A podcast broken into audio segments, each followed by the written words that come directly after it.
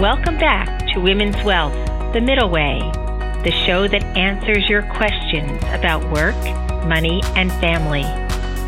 My name is Susan McGlory Michael, and I am the CEO and founder of Glen Eagle, a wealth management firm in New Jersey.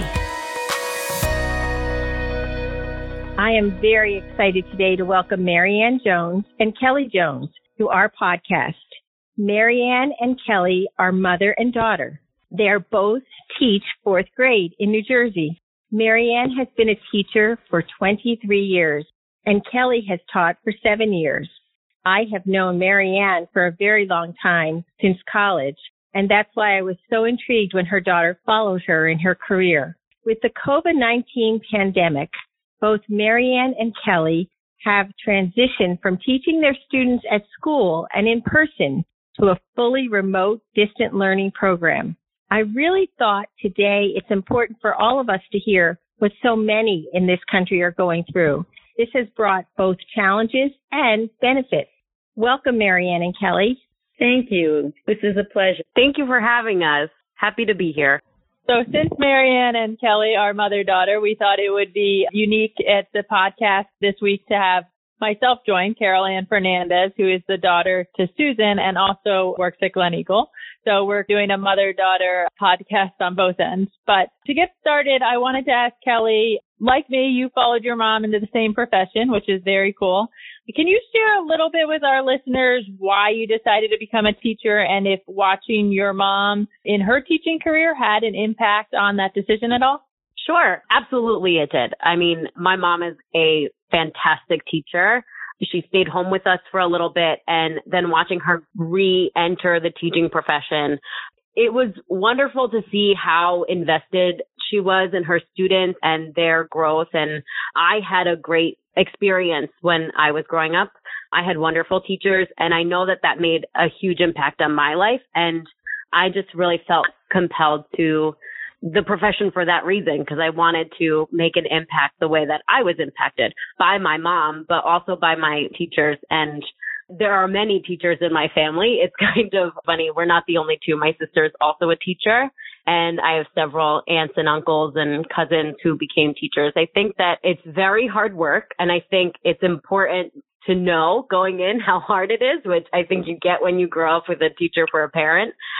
But it is also really rewarding and you can make the biggest difference on someone's life if you are their teacher and you are there for them and support them when they're really being molded and trying to figure out what they're going to do. I think it's just a really great opportunity to make an impact on people and on the world.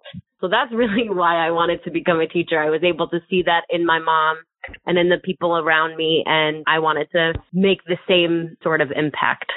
That's great. And I definitely agree. You might not know, but my mom actually started as a teacher before starting Glen Eagle. And it's definitely true. Once a teacher, always a teacher. Cause uh, I think even at the firm, she still goes into teacher mode quite a bit. So the teacher voice comes in handy in a lot of situations. Both in mothering and in a career. But Marianne, I know that you are someone who I've admired for many years and you have been a long time teacher and having known you probably since college when you were just acquiring your teaching degree, you have seen in the world of education so many transitions.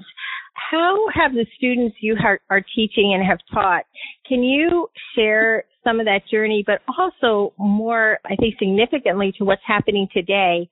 What are you seeing about remote learning compared to what, say, you were taught back in your college days and then as you transition, there's been so many different journeys within the world of education. What are you seeing today in the remote learning in comparison to that?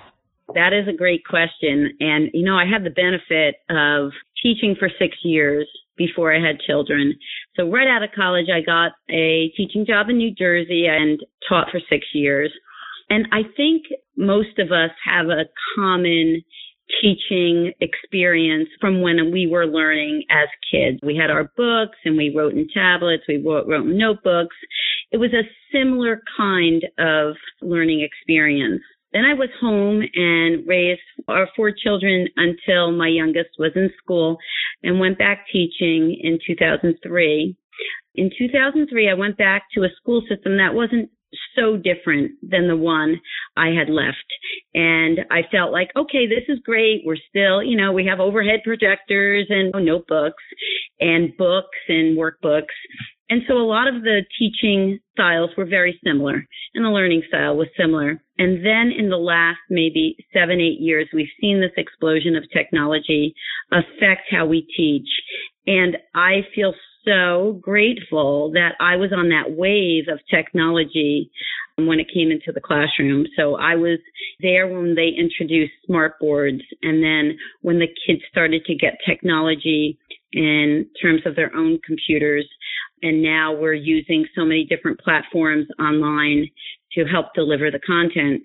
So I feel like I've been so lucky, so beneficial, and so fortunate to see so many different ways of getting kids to learn in a really effective manner. And I feel like what we're doing now is just getting them the information in such an efficient and productive way.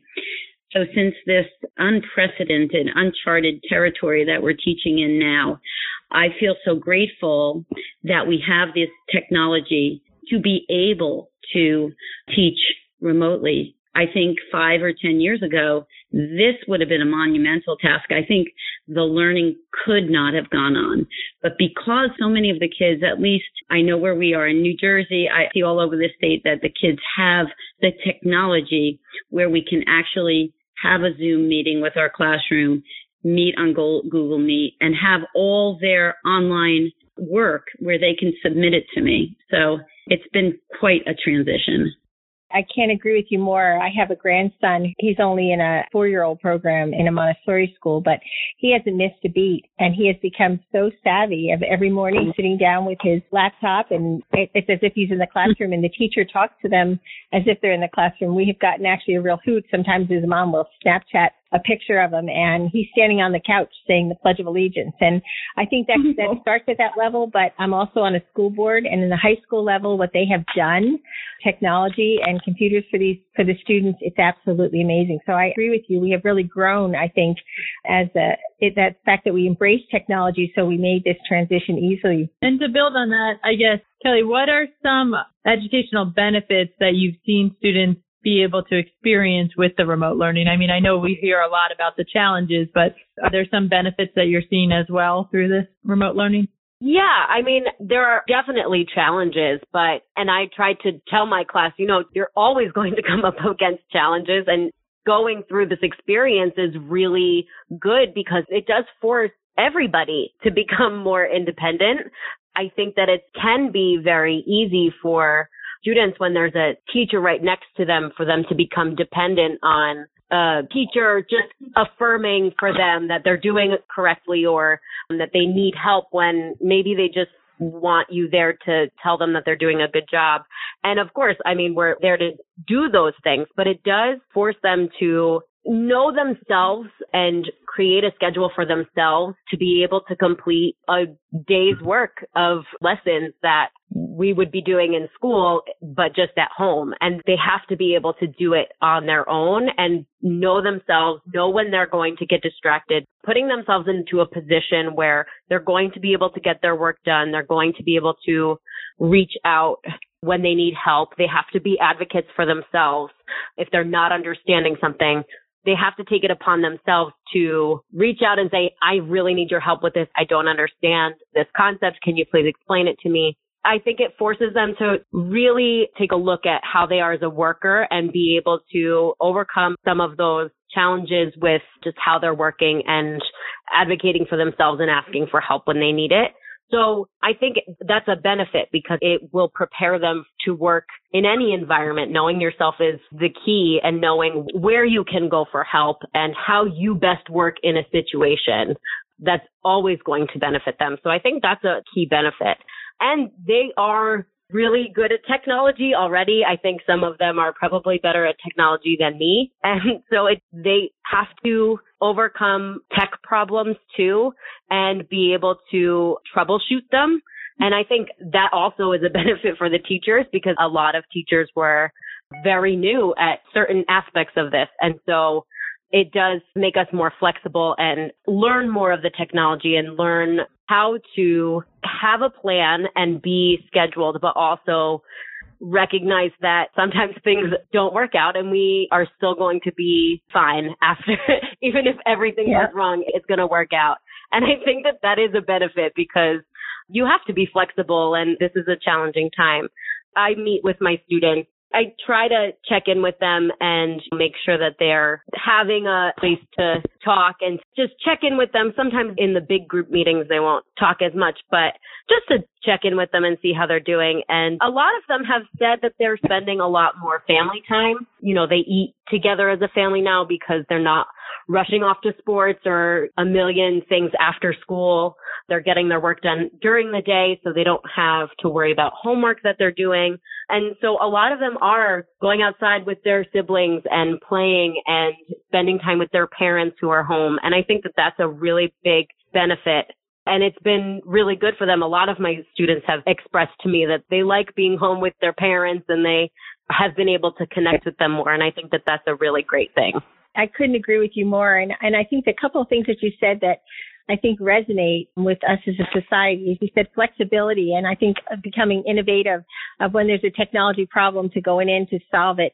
I think those are lifelong skills for students and for teachers, but even if they leave school and they go into any industry, those are traits that they're developing that I think are gifts actually that we're going yeah. through Marianne and Kelly, I have one last question for you because I feel as if so many people in the country started way back in March um, in this remote learning and we now are entering into the end of the year in the May segment and we're going to enter summer. What tips or advice would you give parents how to best handle their children at this time, but also as they enter the summer months on maybe creative ways that they continue to educate their children? Because I think that the children seem more at peace. The more that we have met with some of even our clients that have children, parents are more concerned because of the unknown. I think the older we get, the more rigid we get. But what would be some advice, Marianne, that you would give parents in navigating through remote learning currently and as they enter the summer months? And then Kelly, after your mom, if you would join in, and maybe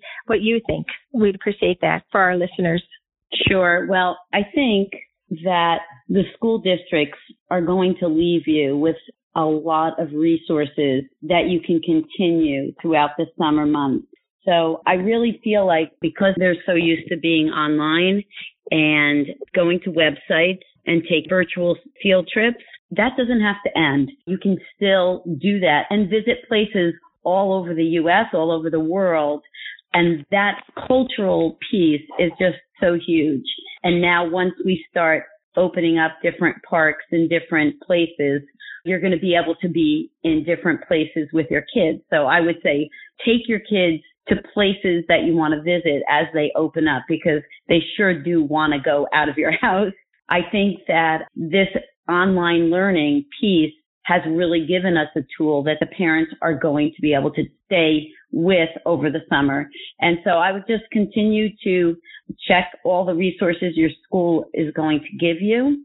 And I think the bond that this has created within families will continue to keep them together and want to do activities this summer.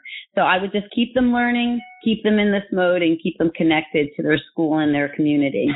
Yeah, I agree. I think that a lot of companies have opened up their technology. Like sometimes during the year, like your school would have to get a subscription, but a lot of things have opened up for families and for teachers to be able to use during remote learning because a lot of us, when we left in March, we didn't know how long it was going to be. So textbooks were left in classrooms, notebooks were left in classrooms.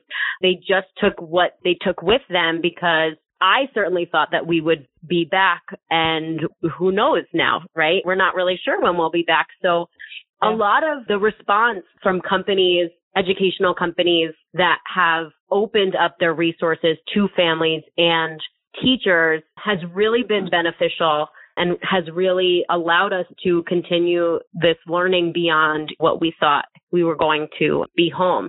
So I think that there are many resources and I'm sure that if a parent was really concerned and wanted to know what resources were available to them, school districts have lists and lists and lists and teachers have lists and lists of places that have free resources for them and their children online that they can access. I've opened up a lot of resources for my class because even if it's not something that is relevant to what I'm teaching them for the day, I encourage them to, if you're interested in something, go learn about it. And here are some resources that can allow you to do that.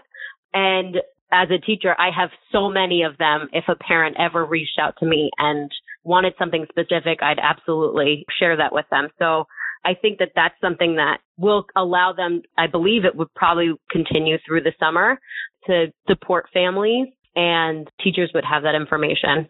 That's great. Thank you so much, Kelly and Marianne, for joining us today. Uh, it's always fun to talk to a, another mother-daughter group. And I know this was very informative for us and our listeners, and we really appreciate you taking the time and all the teachers who are now doing remote learning and the dedication that you guys have put in to help everyone. I actually think both of you are such great representatives of the teachers out there all over the country who are saying, Hey, I have to get creative and I have to do this. And I know that it, for many teachers, it's taking a lot more time than even in the classroom. But like our healthcare workers, it's a real gift. So thank you so much. Thanks for tuning into today's episode of Women's Wealth, The Middle Way. Make sure to subscribe to us and leave a review on iTunes, Spotify, SoundCloud, or your favorite podcast app. Join us for new episodes every other Wednesday. See you in two weeks.